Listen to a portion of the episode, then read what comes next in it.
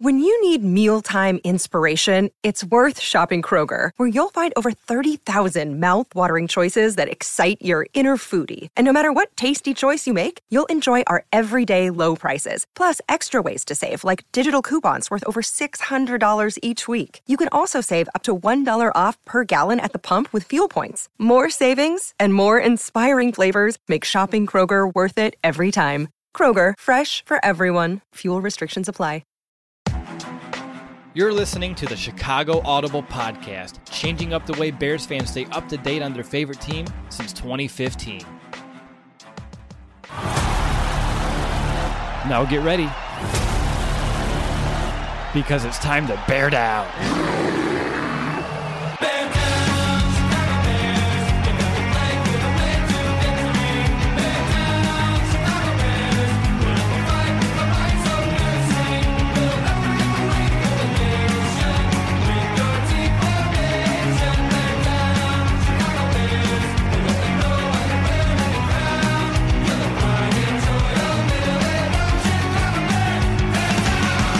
Welcome back, Bears fans, to another episode of the Chicago Audible. I'm your host, Will DeWitt, and welcome to our Week 8 preview show.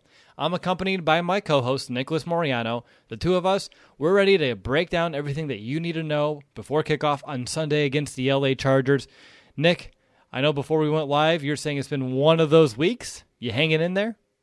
I'm hanging in there. I have until tonight to get my midterm done. I have an article that's due tomorrow. So it's just been a lot of work and yeah, I'll just hope at some point I'll be done by, you know, all that work by tonight or early morning, whichever one comes first.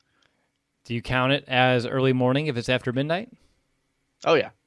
I just needed to know. It's one of those details that I just need to know about your life, Nick.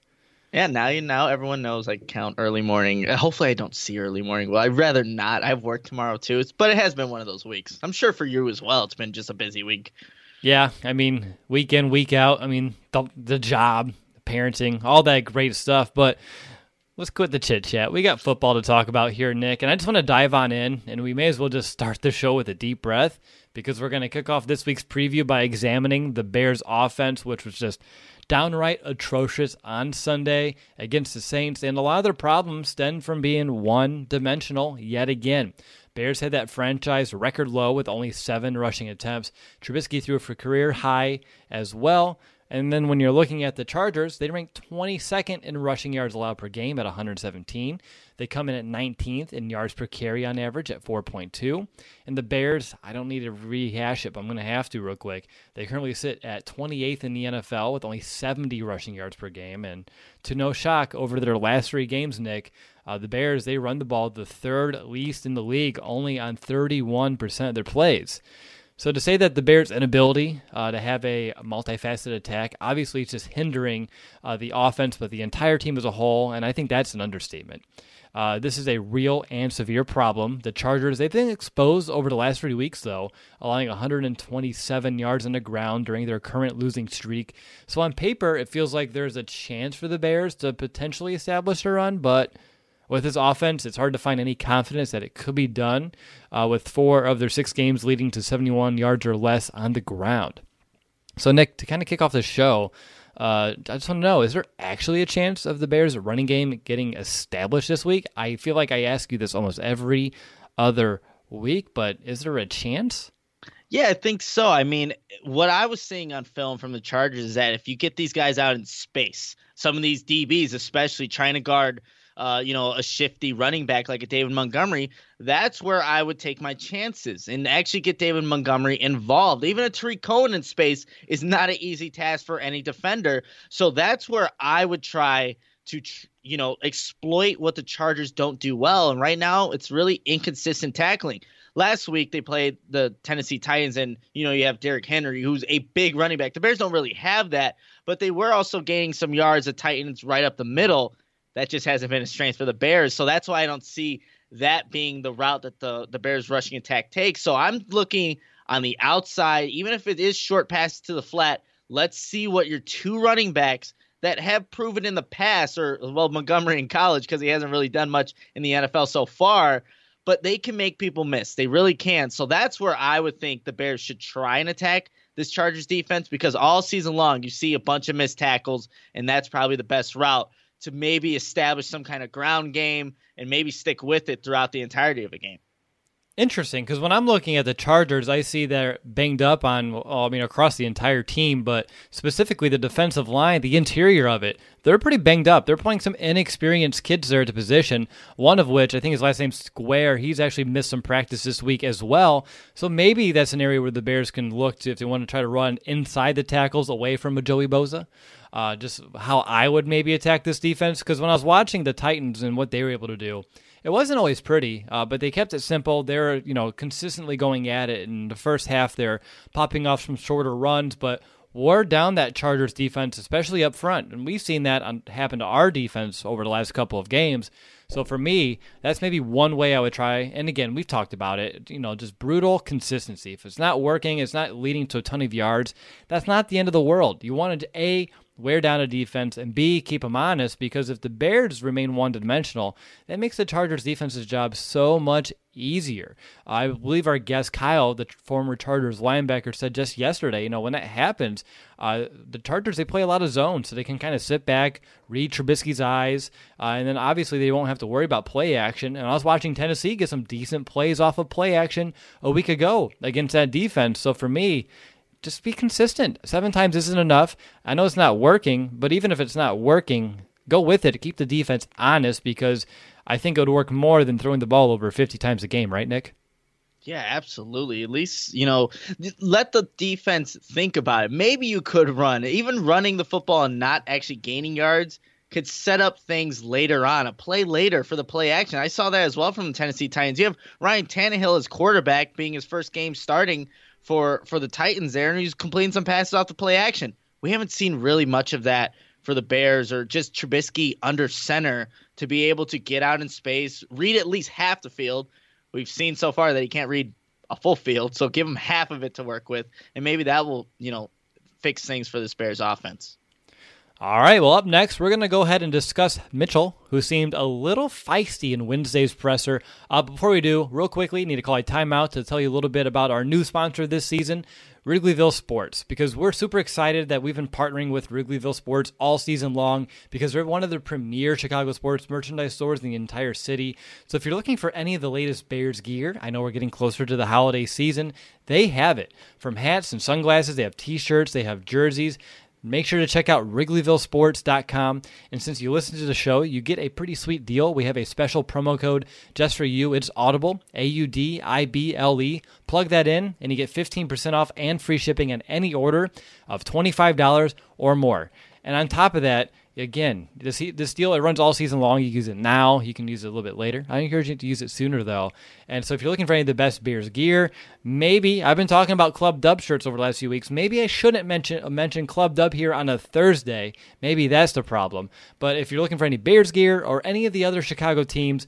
You can't beat this deal. Again, 15% off and free shipping using our promo code AUDIBLE, A U D I B L E, at WrigleyvilleSports.com.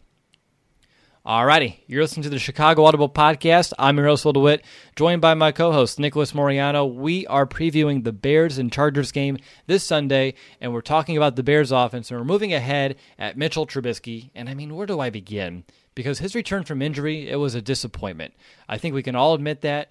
Uh, bear in mind, he was playing with that harness and playing with an injury, but there's still a lot wrong with his play, from his footwork to his decision making. His performance against the Saints was one that put a sour taste, I believe, in the mouth of every single Bears fan. Uh, the Chargers, they have a pretty good secondary, and that's not going to make things easy for Mitch this week. Uh, the Chargers have held four quarterbacks under 200 passing yards, and they have four straight games with an interception. Nick, obviously that sounds a little bit scary. So, what are you expecting from Mitch this week? And do you have any keys to success besides fix the obvious? Not really, Will. I mean, when your quarterback's making the wrong reads on read options and just just messing up the fundamentals, like these simplistic kind of plays, it doesn't leave you with much confidence in Trubisky moving forward. Obviously, you know, it seems like Matt Nagy still has confidence in him. Whatever happened at that players only meeting, if Mitch was even invited, you know, we it's all these things right now uh, that you just wonder if Mitch, if there's just too much going on in his head. And like you said, he did have a little bit more of an edge to him at his press conference. That's great. Now just go change the narrative so people don't talk about you in the way that they're doing that because your play is not backing up anything. It's only justifying how people should be criticizing him. But he just needs to maybe simplify things. Like I said, play action might be a good way of getting Mitch going. It seems like when he's on the run, is able to get out in space and throw the football, it just seems more natural. We haven't seen any any design plays like that. Everything Matt Nagy's trying to make Mitch do right now, he's not good at. Reading an entire defense and throw from the pocket is not Trubisky's strength, and who knows if it'll ever be. So give him half a field to work with show him where he should go on a first read and not have him, you know, go through his progression so fast because he hasn't established that yet in 202 of this offense that really looks like elementary school ball right now. So, yeah, I don't know if there is a right answer. Running the football will help him, play action will help him. Having six Allen Robinsons on the field would help him, but yeah. as of right now, it's just not looking good for Mitch and this offense because of how he's played and how, you know, the play caller has called these plays so far. Yeah, I mean, I can't really dispute anything you said. And when I'm looking at keys for Mitch to kind of get back on track, you talked about, you know, his edge that he was showing in the presser. And I was telling you right before we went live, like, I can see that as a positive, but also a negative if he's allowing the media to kind of get to him and get under his skin a little bit. Uh, so it really depends on your perception of uh, how he was coming across. But I don't think we usually take this show to kind of really dive into perceptions of people's body language. This isn't the Jay Cutler years. I don't even think we did that then. Uh, but when I'm looking at Mitch, I can't say much more than what I said last week about finding a way to be calm because he was not calm at all against the Saints. He was panicked. He had happy feet in the pocket. And uh, like you said, his decision making was haphazard. Uh, so just finding a way to fix those if you can is what we need to do. And when I'm looking at the Chargers, you know, they do play a lot of cover three. They play off the ball. They should allow some easy checkdowns underneath. So maybe you can get into a rhythm, but it can't be what we saw in the last game. A lot of curls, a lot of, you know, this guy sitting there waiting for the ball, having to present their numbers to Mitch. We need some of these anticipation throws, some outs, some slants, you know, anything. Just some way you can get a playmaker moving with the football instead of having to go from a straight stop. That's something I'm looking forward to, uh, hopefully happening this week. But again, we don't know what Mitch is going to bring to the table. But if it was up to Nick and I, I think those are a few of the areas that we want to see him clean up. Anything else on Mitchell that you want to mention today, Nick? No, I think it starts. It does start with that footwork, though. And Dan Orlovsky, ESPN analyst, he said that if you mess up the footwork in a given play, that's going to dictate, you know, how that play is going to go. And for the most part this season, Mitch has not been good with his footwork. That messes up the read. That messes up where he's going with the play. That messes up the throw.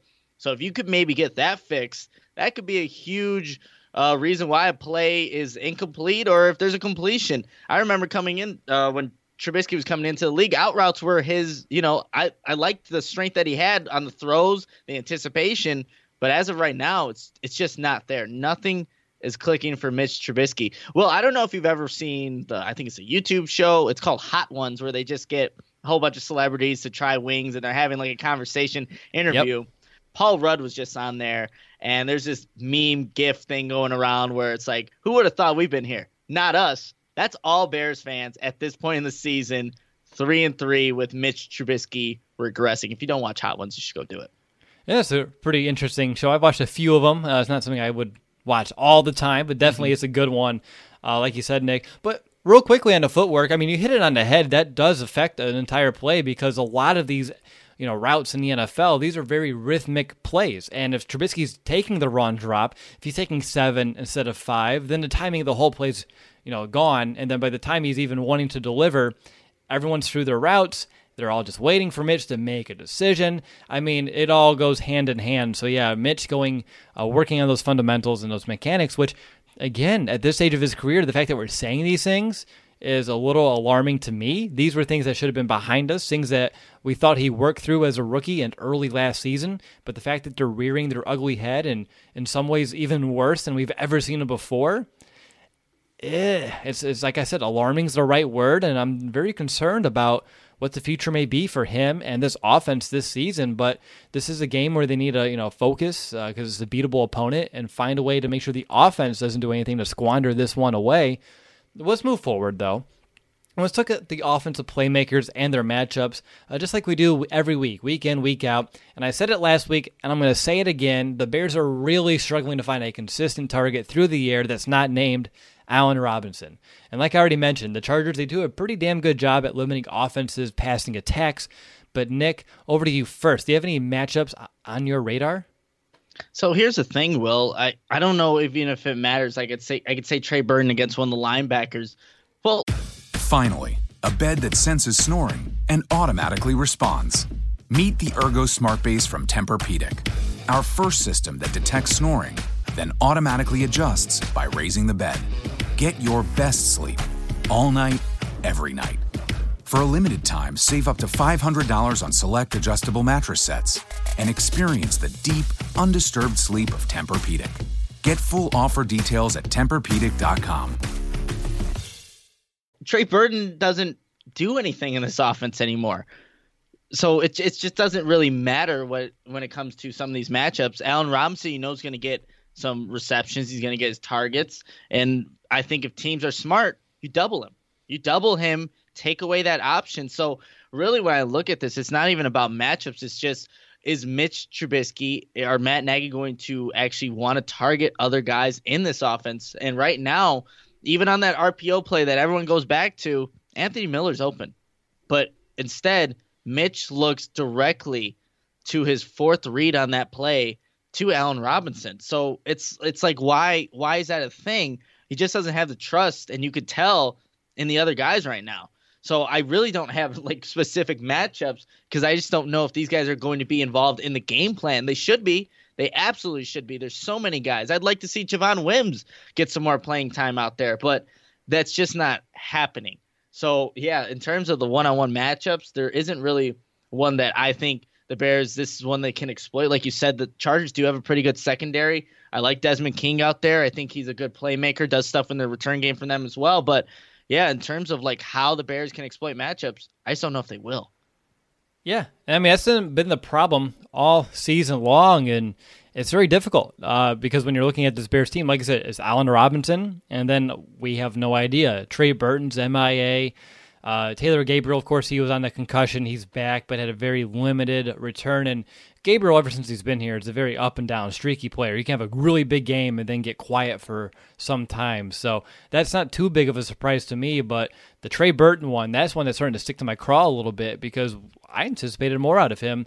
And then, you know, you go back to how he missed so much at training camp and wasn't really involved in preseason and early on. I mean, you get a little worried about where he's at in terms of you know in this offense with uh, with that lack of production. But you talked about it. The linebackers for the Chargers they're soft. They've allowed 31 catches this year between them, so there is some area over the middle of the field if you can kind of get behind them. I've noticed some spots you can kind of dissect. Yet again, it's a matter if we can hit those throws. Uh, getting maybe a Tarik Cohen on one of them will be a prime matchup in my mind. And you talked about Desmond King as someone you like, and I like him too as a player, but as a slot corner, he's been a little eh. Uh, he's allowed 12 catches on 13 targets, and when he's specifically playing nickel corner, uh, there's a passer rating of 142 when quarterbacks go after him. So obviously, if you can find a way to put Allen Robinson on him, that would be an ideal situation as well.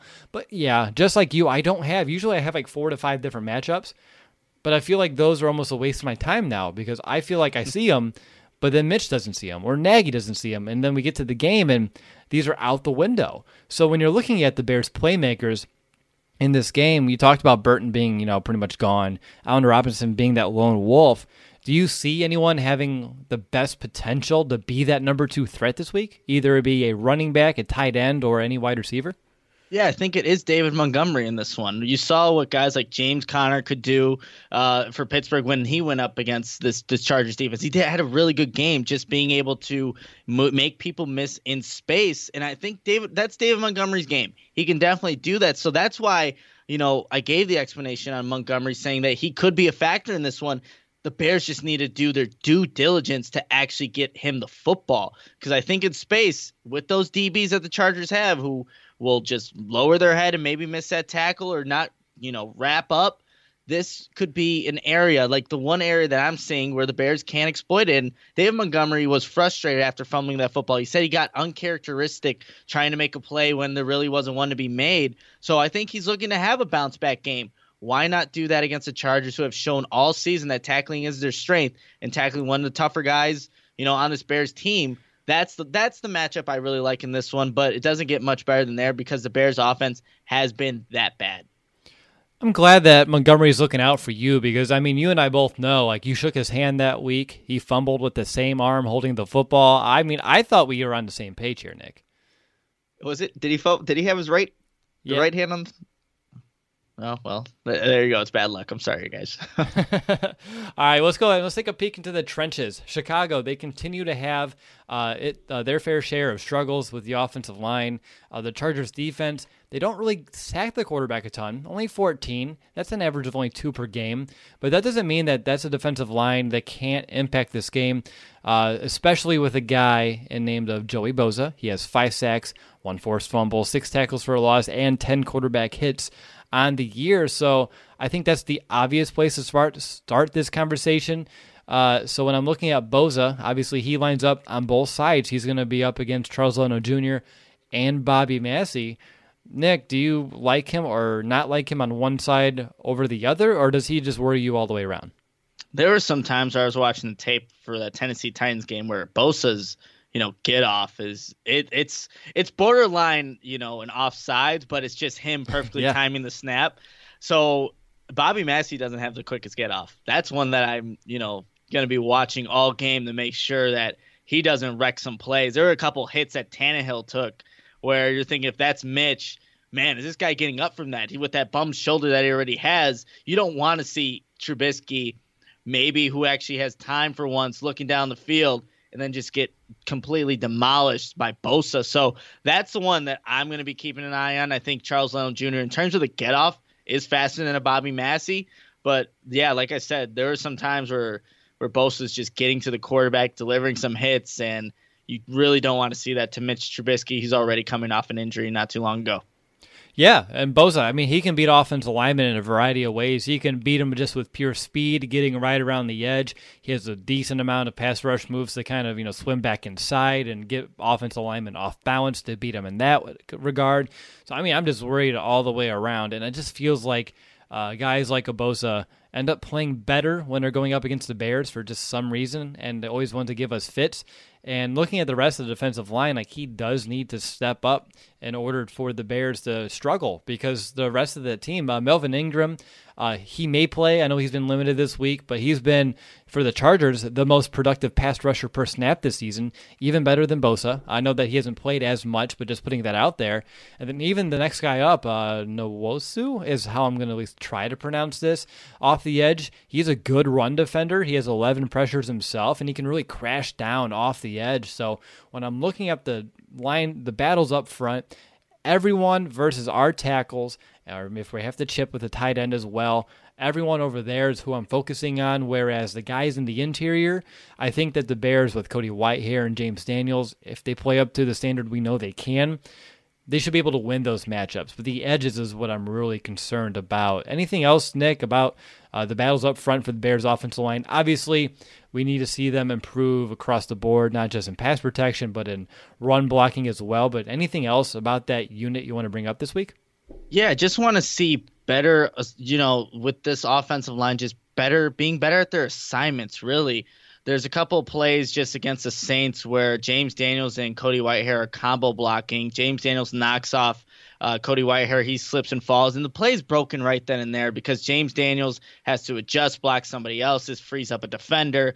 I think Tarik Cohen was a running back on this specific play, gains nothing really. So these guys up front even when they do have the right play called, it's the execution that's been like that all season, executing the right plays. So I just want to actually see that happen for once on one, just one play. Everybody do their do their actual job. See if you actually gain yards. Just gain positive yardage, especially on first down, where the Bears have just been really bad, especially when they run the football. They just have not gotten enough on first down. And that just makes second down, third down that much harder to gain positive yards, puts Mitch in a bad situation. But I just want to see that offensive line actually complete their assignments and just do their tasks that is being asked of them. Yeah, no, they need to find a way to become in third and manageable. And I think establishing the run, or at least running a little bit more than seven times, maybe double it to 14. Maybe you can add a few more uh, for S's and G's. But for me, that's a big key here. But moving forward, and we talked about every position group now in offense, I just want to kind of take a step back and look at the thing from a collective because I think you and I were well aware that everyone needs to step up in one way or another. So if we had to boil it down, I want to know what your biggest key for the offense to get, and I'm not going to say back on track because uh, I don't think they've ever been on the track this year. So find their way onto the track this week and why. I'll let you stew on it, and I'll give you mine. I talked about the Chargers playing a lot of zone, and there should be a lot of plays underneath for Mitch to hit. If he's hitting those throws, I think one of the big keys is going to be those playmakers. They need to make that one on one play, make a man miss, and gain yards after the catch because that Chargers defense, due to their inexperience, they had five rookies last week play. Five. Over 160 snaps. That's over half of that defense. Well, not over half, just about half of that defense being rookies. That should be a way for Matt Nagy to find a way to, you know, game plan against that. Leverage that inexperience for the Bears and put it in their favor. So for me, these guys, these playmakers, now to Robinson, Taylor Gabriel with the ball, they need to make a man miss, make a play, get some yards after the catch because the Chargers defense, they allow a lot of big plays. The Bears offense hasn't found a way to get any, and I don't think they're going to be able to beat them over the top. So making people miss underneath and getting a lot of yards after the catch is a big one.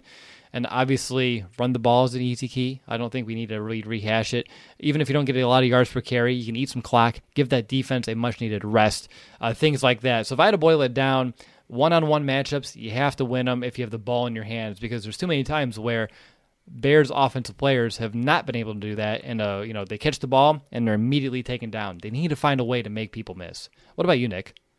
I think it's just really simplifying things for Mitch and with running the football, but also just utilizing play action.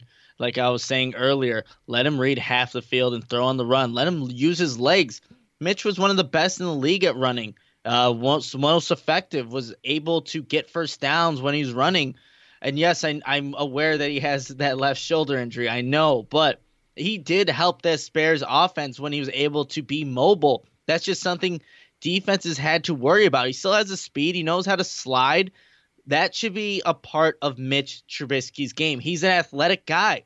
Let him show that. Let him throw on the run. He, well, he can't really throw from a base formation. I don't know how ro- throwing on the run will do, but it seems like it has worked when they've done it at times. Maybe you have to go back to last year to see that, but I think that would be a good start to maybe fixing all the problems that is on this Bears offense. And also comes down executing. You need to execute all 11 guys on any given play because one guy can really screw everything up, and that's been happening a lot this season. Uh, looking at the red zone and third down, the Bears' offense in the red zone, 64%. Uh, that's seventh best in the NFL. Uh, I'm going to say that's inflated. One, because they don't reach the red zone a lot. Two, uh, garbage time last week definitely helped bolster that stat. The Chargers on defense, though, they are 28th in the NFL. They allow opponents to score on two thirds of their red zone trips. So if the Bears can find their way down inside the 20, uh, they should have some pretty good chances to put on some points. And at third down, uh, the Bears' offense only uh, converting on 32% of those, which is 26th in the NFL. Where the Chargers' defense, though, are allowing offenses to convert on 50% of third downs, 31st in the NFL. So again, if you can find a way to get into third and manageable against this defense, they've been shown all season long that they can be beat and they can you know find themselves having a hard time getting off the field. So the Bears offense has an opportunity to do that this week. Uh, before we get into the edges, Nick, do you have anything else on either the Chargers defense or the Bears offense? I know we've hit on a lot. You know, Chargers are dealing with a lot of injuries, like you allude to. I have their injury report. Did not practice. Their starting safety, defensive tackle, uh, linebacker Thomas Davis, D tackle Justin Jones. I mean, there's it goes on and on for the Chargers. It's like a good paragraph just of names that are under this injury list. So maybe the Bears can take advantage of some of those injuries that the uh, Chargers are dealing with right now. And one last thing for me before we get into those, in terms of the passing attack, one way to beat a good, a good cover three is a lot of vertical routes. And unfortunately, those are routes that we haven't seen Mitch hit. And that's where I get a little worried about passing the ball downfield, which is why I'm putting more emphasis on some of the guys underneath to make some one on one wins. But moving on over to who has the edge, I'm going to kick things off with that Bears offensive line versus that Chargers pass rush. and I'm going to go Chargers. I don't think the Bears have shown that they can really generate. Uh, obviously uh, much against uh, in terms of pass protection. But even if you want to, I know we talk about the run game specifically, but when I'm looking at that offensive line versus the Chargers defensive line, uh, I just feel like the Bears offensive line doesn't match up well, uh, especially on the edges. So it, they haven't been able to take much pressure. Uh, off of Mitch, and I don't think it takes a lot of pressure to affect Mitch. So you got to lean on the Chargers there. Over to you, Nick. I'm going to give you the Bears ground game versus that Chargers run defense. I have to go with the Chargers run defense until uh, I don't know if the Bears are going to run the football in this one. Will they ran it seven times last week? I like I said, I do like the matchup of Montgomery, but everything should go to the Chargers because the Bears have been that bad. Again, that's what it really comes down to. Yeah. Well, we have one more to go, and we can make it official. Bears passing game versus the Chargers secondary. Uh, this one's for both of us. You're going Chargers? Going Chargers. You have Mitch Trubisky playing quarterback right now, and unless Matt Nagy can do something with him, I, I can't really trust what Mitch is doing. I mean, I just look at it, uh, you know, uh, four games in a row where the Chargers have an interception. Four quarterbacks against that defense have had less than 200 yards per game, and we can barely throw for that as it is. Bears have the second. How personalized can a financial plan be when it's created by one of those robo advisors? Plugging in standard algorithm to calculate insurance need and future wealth of random human client. Robots don't know you we do. At Farm Bureau Financial Services, getting to know you always comes first. Together, we'll create a financial plan based on your specific goals. Find a local Farm Bureau advisor at fbfs.com/protect. It's your future. Let's protect it. Lowest yards per pass on the season. No one outside of Allen Robinson stepping up or is consistent. It's pretty easy when you put all the pieces down to see what the picture is, and it's a, a clean sweep there for the Chargers. Uh, before we move on, though, to the defense, I do want to know who your X factor is for this Bears offense. Who's going to be a player that can, you know, either take things over the top or, you know, bring the Bears down? Well, I'm going to say down to earth, but they're already at earth. So I think we know it's lower than that, which is hell. So that's up to you. uh, so I'll go. I'll stick with my guy David Montgomery. I think if he can make, like you said, YAC we haven't seen a lot of that this season from any of the Bears, you know, receivers. Even Allen Robinson, uh, getting a lot of catches. But let's see what these guys can do in space. Just making things easier for this overall offense. If you can make a guy miss, in, you know, in the open field. But I think David Montgomery, if he can do that, takes a lot of pressure off Mitch. He knows there's a security blanket out there in the flat, or you can just hand the ball off. Again, you need to have a good offensive line. You need to have a lot of things working, and the Bears haven't shown that. But that would be my X factor, David Montgomery. I'm going with Trey Burton. Uh, my my notes I have underneath his name. Where the hell is he? Uh, we're getting no production from him, and honestly, the entire tight end position as a whole. Because if the Bears can't establish a run and they can't get production out of the tight end, the defense's job is so easy. Focus on the wide receivers, which means focus on Allen Robinson. Uh, so Trey Burton, if he can find a way to even be a glimpse of the player that he was for us last season, I think that would be one way that the offense can open up and become less predictable. So that's going to be the reason why he's my X factor. And uh, my sub X factor is going to be Matt Nagy for the reason I've already mentioned. Uh, five rookies on defense, that's nearly half the unit. Matt Nagy, being a wizard on offense, should find a way to leverage that experience. And I think if he can't, uh, that goes to show really where he's at right now as a play caller and as, as an offensive, you know, scheme creator. Because there's no way that if you have five rookies on that field, Matt Nagy should not find a way, should be able to find a way to beat them. Uh, but I don't know if I have the confidence just right now to do it. But that's a big reason why uh, he's also going to be an X factor, which he is every week. He's a head coach, he's a play caller. But I'm looking at the inexperience, and I just see it as a huge opportunity for the Bears to find a way to exploit. All right. Well, Nick, we're halfway through the show, and I just noticed your crab seller bib in the background, and it made me smile. Yeah, put that up. Uh, I think as soon as you left. Well, first I had to find a little hook, but yep, that was a great time. well, actually, the feeling afterwards was awful. How many crab? It was like, oh, man, 15? a lot of king crab. Yeah, like fifteen or sixteen king crab legs. That was a good time. That Very was. Time. We'll go we'll, next training camp. We'll get back to it, but we're back to the show. It's time to kind of turn the table. Let's look at that Bears defense, which, Nick, I think it's safe to say by now, I think they've had enough time to catch their breath after being on the field for the vast majority of last week's game. So I want to begin with the defensive line. Uh, they didn't have their best game last week. Uh, they started off in that first half, and I'd call it a fine effort. They didn't generate much pressure, but they did do a pretty good job against the run in the first half before they were worn down. But when I'm looking at this unit without Akiem Hicks, the unit, they've taken a massive dip in production. Not just production, but also aggressiveness. They look a little slow.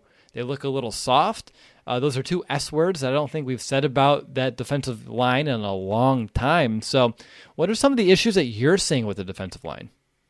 I think it's when you lose a guy like Akiem Hicks that really affects again the rotation of the guys that now have to come in. They're these players like Nick Williams, Roy Robertson Harris, they're backups for a reason. Yes, they've had spurts at times where they've you know shown that they can maybe be more than that, but they are backups for a reason. So you see the drop off that an Akiem Hicks has, and he is one of the best interior defensive linemen in the NFL, and that's why the Bears defense has taken a step back when you're missing a guy like that. But you just see like going back to the Raiders game, going to the Saints game, when they when some of these offensive linemen are getting their hands on these on our you know defensive front, they're just driving them back. It's just it's power football, and that's where the Bears just need to be a little bit more physical at the point of attack. So I want to see if they come out to play against this Chargers offensive line that is dealing with, you know, some injuries. So again, they should be able to take advantage of this. But when you lose a guy like Keem Hicks, I think it's just natural to expect a drop off. Wouldn't have expected it to be that much over the past two weeks over the Saints and the Raiders. Yeah, I mean it's been disappointing, and it's putting a lot of doubts in our minds, a lot of the minds of Bears fans as well, and I mean, sometimes you just have to call it how you see it. And I think you just did. There's been a lot of issues up there. And we thought, and I mean, we can look back and we thought, and there's still time for them to change this narrative, but we b- really believe that they had the depth to overcome an Akiem Hicks, you know, injury and to overcome his absence. But the last two weeks have not proved to really be the case. And I know they have some favorable matchups in this week uh, with that offensive line that they do get Russell Okung back, their Pro Bowl left tackle. But across the board, they haven't been the, one of the better units in the NFL. Uh, they've been banged up. I think the Bears should be able to find a way to take advantage. Um, so, looking at some of the matchups, one that stood out to me initially was their left guard, uh, Dan Feeney. He is from my alma mater, IU. I just wanted to throw that out there since Nick, you get all the Iowa guys all the time, and it's rare where I get a Hoosier in there. Uh, but looking at him, he has allowed three sacks and 20 pressures this year, and he does lead their offensive line with four penalties. So a guy like a Nick Williams or an Abdullah Anderson or Bilal Nichols with that club going up against a Dan Feeney are some of those favorable matchups I can see in terms of getting into that backfield, maybe getting some tackles for a loss, which we haven't got a lot of over the last two games. It's not just not getting pressure on quarterbacks, but also that tackles for a loss, being stout at the line of scrimmage. Haven't seen that. Uh, over to you. Do you have another matchup you're circling? You know, this one's not specifically defensive line because I want to see what Khalil Mack can do. He's been missing for the past two weeks, Will. And I know teams are double teaming him, triple teaming him, running the ball away from him, throwing the quick passes. But that's Khalil Mack. He should be more of a factor, and he hasn't been these past two weeks. And guess what? The Bears have lost. So I think that Khalil Mack just again whatever side and Chuck Pagano put him on either side. Leonard Floyd hasn't been much, uh, much of a help either, but against these tackles, and we'll see. Obviously, Russell Okung, may, you know, is possibly going to play this game, and I think that's where you need to look at. That's a matchup, regardless of who the tackle is. You should like Mack in this situation because he's that type of player. And you know what I don't like, Will? Like the past two or all three losses this season, Khalil Mack has not talked to the media at all he's supposed to be a leader on this team, but yet whenever adversity strikes or something doesn't go his way, where is he at? Look, Khalil Mack, uh, the Bears are lucky to have him, but that's a leader on the defensive side of the football, and if he's not owning up to the you know, the hard questioning that comes after a loss, that doesn't look good. I don't care what player you are, that doesn't look good. No, it doesn't. You're right. That's a really good call there in terms of, you know, that's accountability. And if you're a leader, you need to have that public facing leadership as well to, you know, talk up your teammates and things like that. I know they probably, well, they say they don't pay attention to the media, but I think we know all know they do. But yeah, that's a big one. And I mean, I agree with you to an extent that he needs to find a way to have his impact felt. But God forbid, Nick, when there's three guys focusing on him and keying on him each and every down, that's a hard job for anyone to go through three. I and mean, we've seen him do it before, so I think we got a little uh, you know, spoiled early on. But when no one else is up there getting pressures, winning those one-on-one matchups, and that's the big part about Khalil Mack that we loved, right? Not just will he be great, but he's going to always have a double team, which opened up a one-on-one for a Leonard Floyd. Anyone else up front for the defensive line as well, like a Nick Williams, like a Roy Robertson Harris, they need to step up too, because if they're not, then the Bears can't take advantage. And like I said, there's a big reason why Khalil Mack hasn't really been going well because if one of those guys can win a one on one matchup and do it a couple of times, that'll shift their focus a little bit away from Mack. And that little bit is all Khalil Mack needs to go out there and make his impact. But when no one else is doing diddly squat, and that's putting it nicely. And everyone else is, you know, I don't want to say loafing, but at times it feels like it's soft and slow, like I mentioned. It makes Khalil job so much harder, and he can't do it all by himself. So I'm looking at Leonard Floyd, where you at? And yeah, it's it's really concerning all the way around. But when I'm looking at Khalil Mack specifically, I like the matchup against right tackle Sam Tevi. Uh, he leads the team with four sacks allowed. He has 26 pressures allowed and three penalties. So he's a guy that you know, I've watched. He was giving up some pretty quick pressures to uh, Philip Rivers here uh, last week against the Titans. So I feel like there's a reason. There's no reason why Khalil Mack can't do the same. And honestly, even with a Russell Okung back who hasn't played all season, he should have some rust. And a guy like Leonard Floyd on the opposite side, or even if you flip flop them, these should be two favorable matchups for the Bears. But Leonard Floyd, where are you at, son? Step up. Anything else up front you want to talk about? Uh, not specifically up front. I think I'll just transition to the linebackers though, Will, because I think right now looking at what the Bears have and what the the Chargers have, that Austin Ekeler, who hasn't seen who his play has kind of diminished a little bit over the past couple weeks because Melvin Gordon's being implemented more in the offense. That's the running back that I'm most scared of in this matchup, and especially for Roquan Smith. He has not been the same player over, for the past couple weeks ever since that incident happened. And I don't know if you saw the will, but they lined up Austin Ekeler on the right side as a wide receiver going up one on one against one of the Tennessee Titans linebackers. Complete runs a double move, just stop and go easy touchdown for Philip Rivers. So when I'm looking at some of these linebackers and the the running backs that the Chargers have, and how Roquan Smith is playing right now, that's a matchup that I'm kind of worried about. Austin Ekeler is a guy that can make people miss in space. Very good with very good hands, very good receiver. They'll put him out wide. They'll have him and Melvin Gordon out in the field at the same time. Roquan Smith hasn't been playing well. That's a matchup that I'm really not looking forward to in this one, unless for some reason Roquan Smith's play elevates. And Matt Nagy talked about it. he's like he needs to play better. I think he was only on 70% of the defensive snaps last week against the Saints. So you're seeing that they're having to take him out at times. Not a good sign for Roquan Smith. I don't know what he's going through, but it's affecting his play on the field.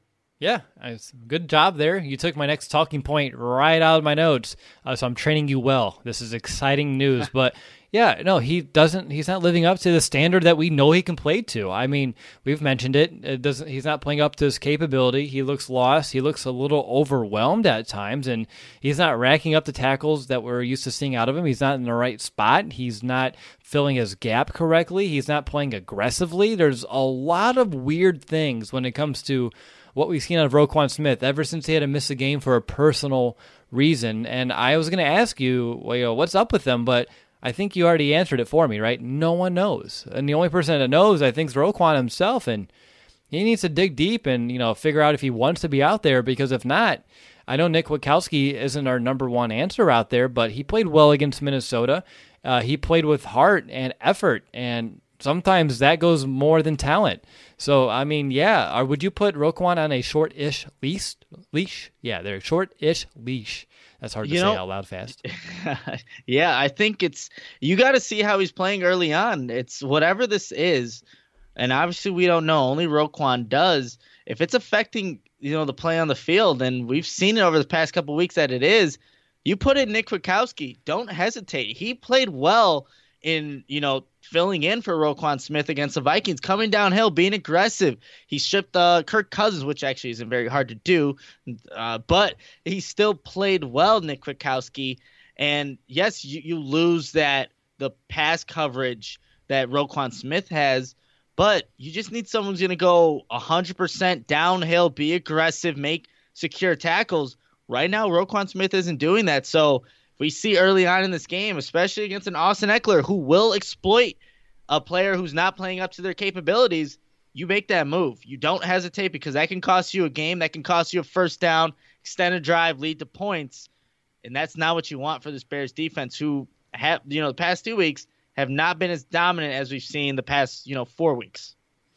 Yeah, it's sad. I mean, yeah, it's I don't even know where to go with it because it's like we don't know what's the problem, and that's really what kind of you know eats away at me throughout the week and between shows. I'm like sitting here thinking about the team and Roquan Smith struggles. I mean, these were supposed to be, you know, this is the last thing I ever anticipated happening this season, but sometimes what you least expect ends up being, you know, the case. And obviously, he has a lot of talent. I uh, just got to figure out what is behind some of these, uh, I'll call them miscues over the last couple of games. All right, let's go and look at the Chargers on the ground, though, Nick. Uh, they have struggled over the last few weeks. Uh, it's a mixture of that uh, injured offensive line, Melvin Gordon working through some rust. Uh, Gordon himself, since his return, 81 yards in those three games, only 2.2 yards per carry. And the Chargers, uh, they've only been running the ball 27% of their plays over three weeks, uh, which is less than the Bears, to put that in perspective. Uh, but the Bears on the ground lately, uh, they've been torched. They've allowed 120 yards per game on the ground over their last three games, which is very atypical of this Bears defense. So, looking at what the Chargers can do and with their limitations up front and Melvin Gordon playing with rust, is this the week where the run defense gets out of that funk? I would hope so. I think it's the right matchup for the Bears defense to kind of right the ship and get things on the right track.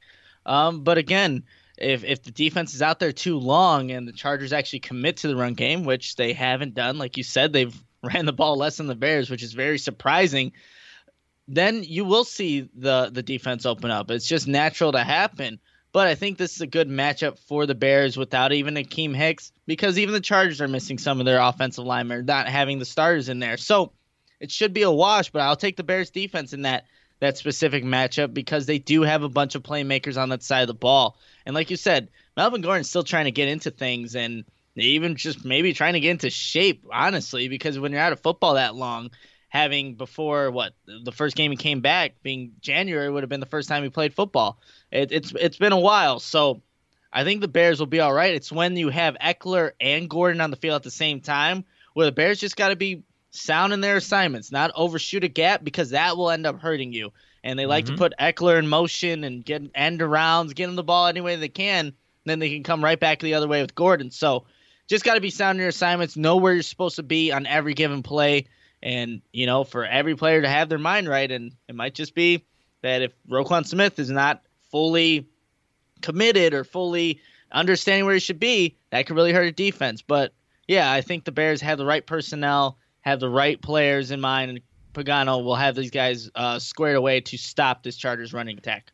Yeah, when I was watching the Chargers film from last week, that offensive line had a hard time doing much of anything against Tennessee, and I think our defensive line is better than what Tennessee is able to provide. So I hope that the Bears can get out of the funk this week. Again, uh, they had that players only meeting. I do expect them to play with some urgency this week and some tenacity and showing some effort, not just the defensive line, but you know every positional group, every player on this team. But yeah, hopefully this is that week. But I want to move over to the Chargers through the air because you mentioned one of the three guys that I have circled that the Bears should be focusing on. You talked about Ekeler.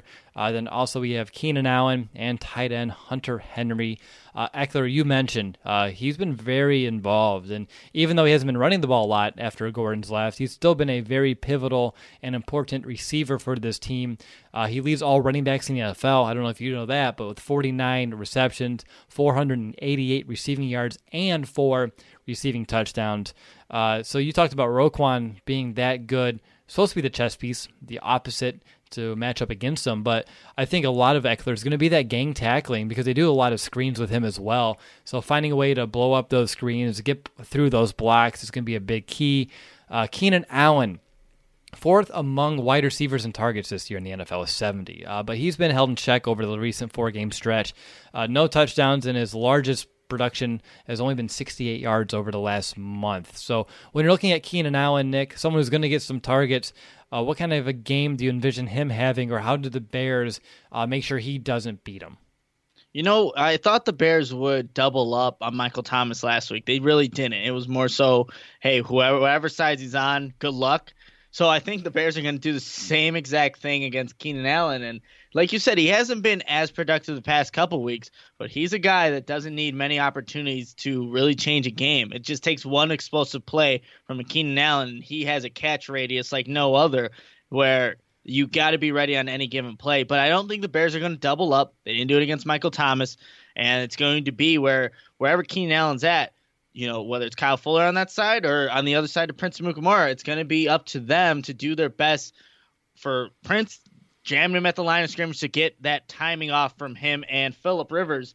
For Kyle Fuller, it's just breaking on routes if he's running an in or an out, or if he's you know cutting to just on a curl because he plays a little bit further off. But yeah, I don't anticipate uh, much double coverage. The Bears didn't do that last week, and we'll see how that plays out for them. I know Michael Thomas had a pretty darn good game, and that was the one guy the Bears couldn't let have a good game because they were missing Kamara, missing Cook, but they did. So let's see what happens against Keenan Allen this week.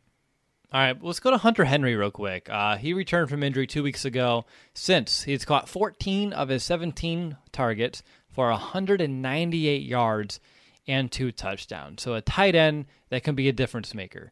Uh, when you're looking at uh, Henry, a lot of his production comes right down the middle of the field, right between the numbers, usually right behind the linebacker. So this is going to be a combination for me of you know what's Danny Trevathan doing, what's Eddie Jackson doing, haha, depending on the specific coverage on that play. So I'm looking at all three of them in this regard. But how do you feel the Bears match up to a Hunter Henry, who is a very good tight end in a league that needs good tight ends?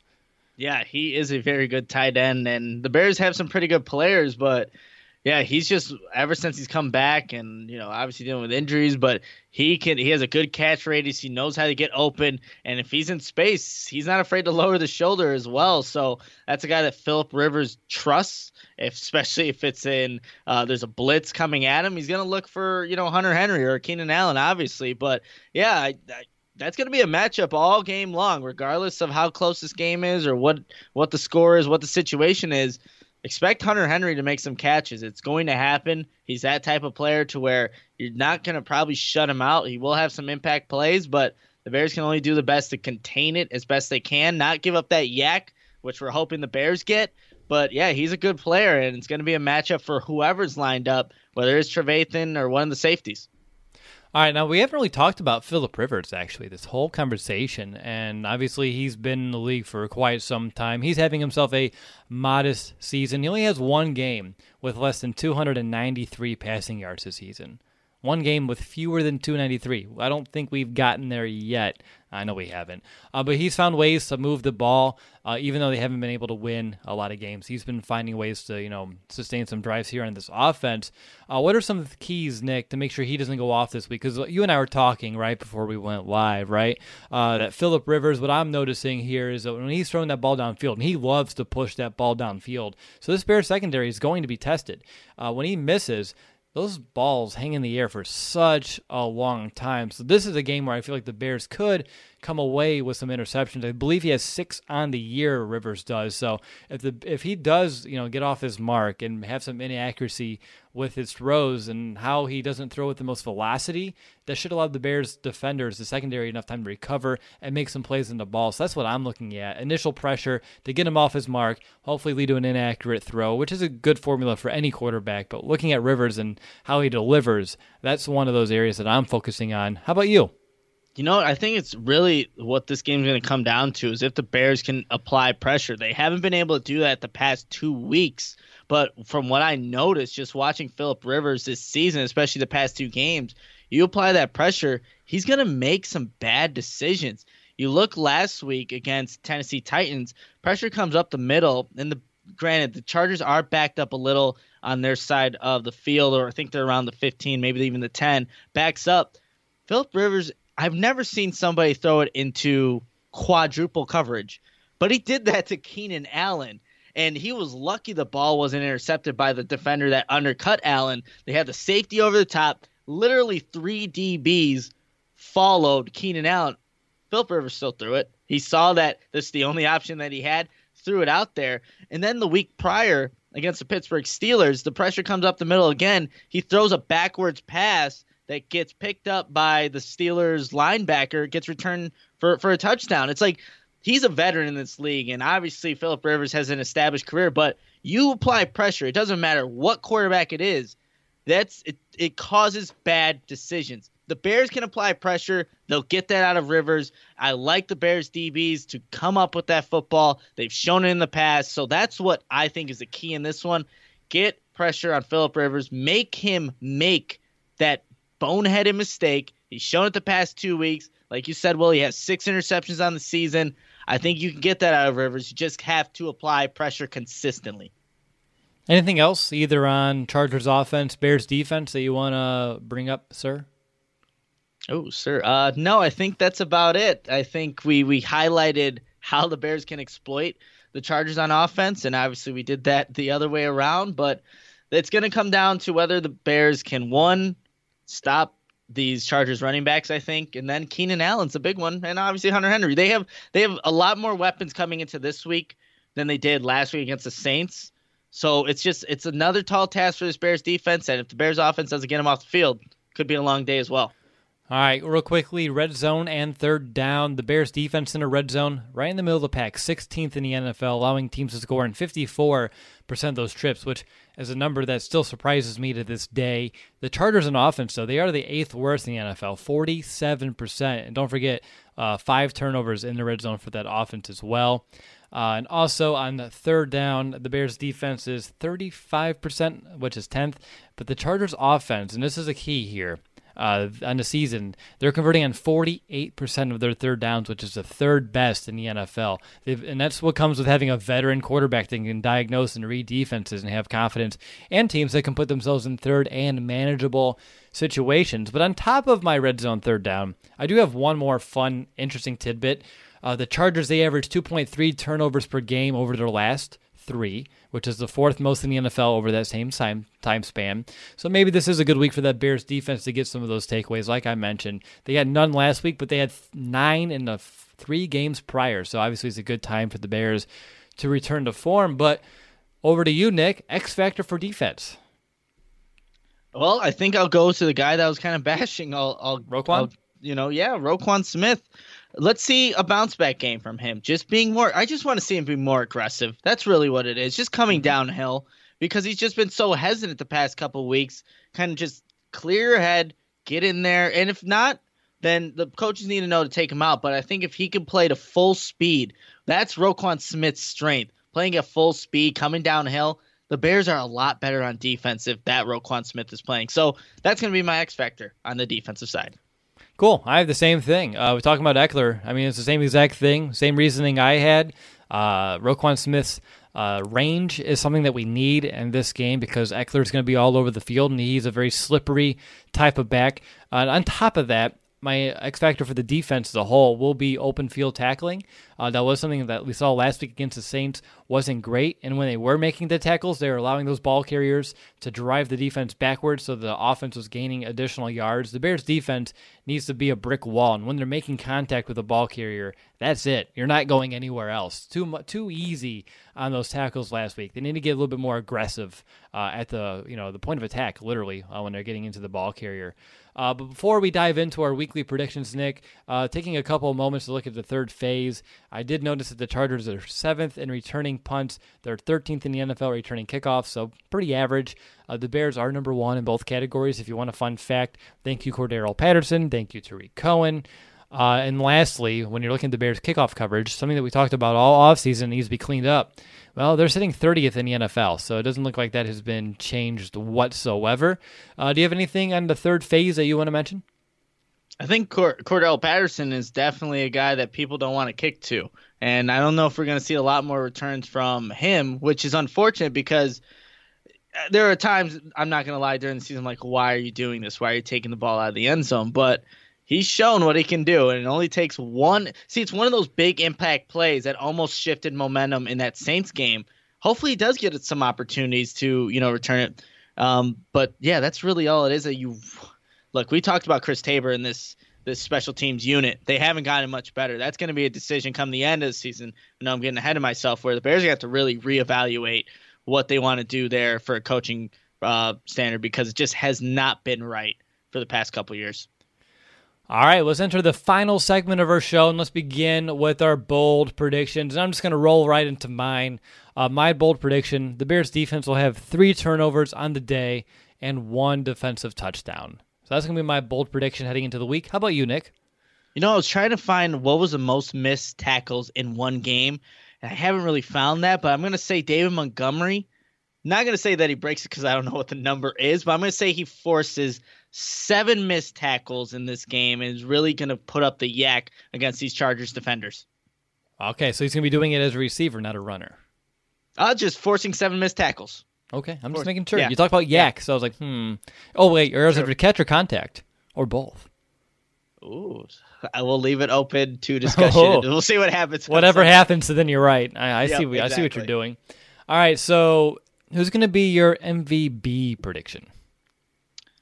Hmm. MVP, I'm going to say, is actually Kyle Fuller in this game. When you have a guy like Keenan Allen and you also have a Hunter Henry who will s- split out wide, you need a guy that can break on the ball to limit YAC to be able to, you know, disrupt the pass. We haven't seen much of that happen amongst any of the DBs, really, which is really strange. There hasn't been a lot of PBUs by any of these DBs so far. So if when it all comes down to it, the two biggest weapons for the Chargers, arguably, are Keenan Allen and Hunter Henry. You could stop those guys from making a huge impact, and we know what kind of corner Kyle Fuller is. And I thought at times last week he maybe got. I think Michael Thomas got a little bit in his head. They were kind of jawing at each other. I want to see him be the cornerback that we know he is, and I think he's going to have a big game come Sunday. So MVP, Kyle Fuller. Good stuff there. I'm going defense as well. And last week I pretty much hit it on the head with Allen Robinson, how I kind of broke down what I thought would happen. So I'm going to do it again. I'm going to go with Danny Trevathan. Uh, at the end of the game, he'll lead the team in tackles. He'll have an interception and a forced fumble. He'll I'll throw in two tackles for a loss, and uh, on top of all that, if giving all that, he's going to ignite the defense to provi- provide that much needed spark that's been missing from that unit over the last two games. So for me, I'm to go with uh, Grindin 59, Danny Trevathan for my. What does it mean to be locally owned and operated? For Cenex, it means everything. It means that we know if you take your coffee to go or if you like to stay a while. It means we've helped Little Leagues get jerseys and local festivals get funding. It means we know what our communities need. So you'll always leave Cenex with a full tank, full of snacks, or full of smiles. Or all of the above. And that means the world to us. Cenex, powered locally. MVP prediction, uh, which ends into or leads into our game prediction for final score. I'm going to jump in. I have the Bears winning because they need to win this game by three points. The final score is 20 to 17. And bear in mind, like I said, the Bears defense I anticipate getting one of those touchdowns. So the offense there is only scoring uh, not all of the 20, uh, 13. How about you, Nick? I also have the Bears winning this one. It's look as a team, the Chargers. It's hard to lose four straight, so this is going to be a close matchup. It really is. These are two desperate teams coming in to this game that really need a win to maybe still have some hope in this season. But I think the Bears get things right. I actually have it twenty to sixteen. Wow. So yeah, so uh, I think the Bears will obviously give up a touchdown, but the rest of the way just field goals, and the Bears will somehow, some way, find a way to get that offense just in the end zone. When they get there in the red zone, they're good. They just got to get there. They just haven't allowed had a lot of opportunities. But twenty to sixteen Bears, four and three. Your outlook looks a little bit more positive because they definitely need a win. Will they don't have one here? It, this is a daunting schedule with you know you have at Philadelphia, Detroit, the Rams. It's not looking good. They need to win this week to keep things on track. All right, which leads into our confidence meter and our final thoughts. For me, I'm at a 6.2 in my overall confidence. Like we said, this is a must win game for both teams. Uh, but the Bears, they just had that players only meeting, and if they are wanting to right the ship and have the type of season that we all expected them to have, uh, this is a game to do it. You know, th- they want to be a great team, and even though they haven't even looked like a good team over the last couple of games, this is a beatable opponent. So if we look at this game, they drop this one. The season starts to look real bleak real fast. They got to win. They got to win. They got to win. It's not going to be pretty. I don't think any Bears game has been pretty this season. Uh, it's going to be a very close one throughout. I think the offense is going to still make us want to pull out our hair, but I don't think they're going to lose the game. And again, to me, it's a week where I see the defense taking over. So for me, I'm at a 6.2 at the confidence level, but that's kind of my final thought for this game. Let's go over to Nick. Where are you at? You know what? I just doing the homework and just seeing what where the Bears are at, where the Chargers are at. I'll go seven. I'm feeling like the Bears get this victory. It's not a, look. That's not a very confident number to be at, but I, I feel like they will win it. I should have put it up a little bit, but it is the Bears, and they haven't been playing well, so there isn't really that that indication that I should make that number any higher than what I did. So I'll give it a seven. The Bears get back on track this week. The talk of this team being, you know, just awful kind of simmers down a little bit. They get on track. They get a win. It really solves a lot of problems when you win a football game. It does. It really does. So I think in over the last three games, you went from a 10 down like sub three, and now you're up to a seven. What a roller coaster.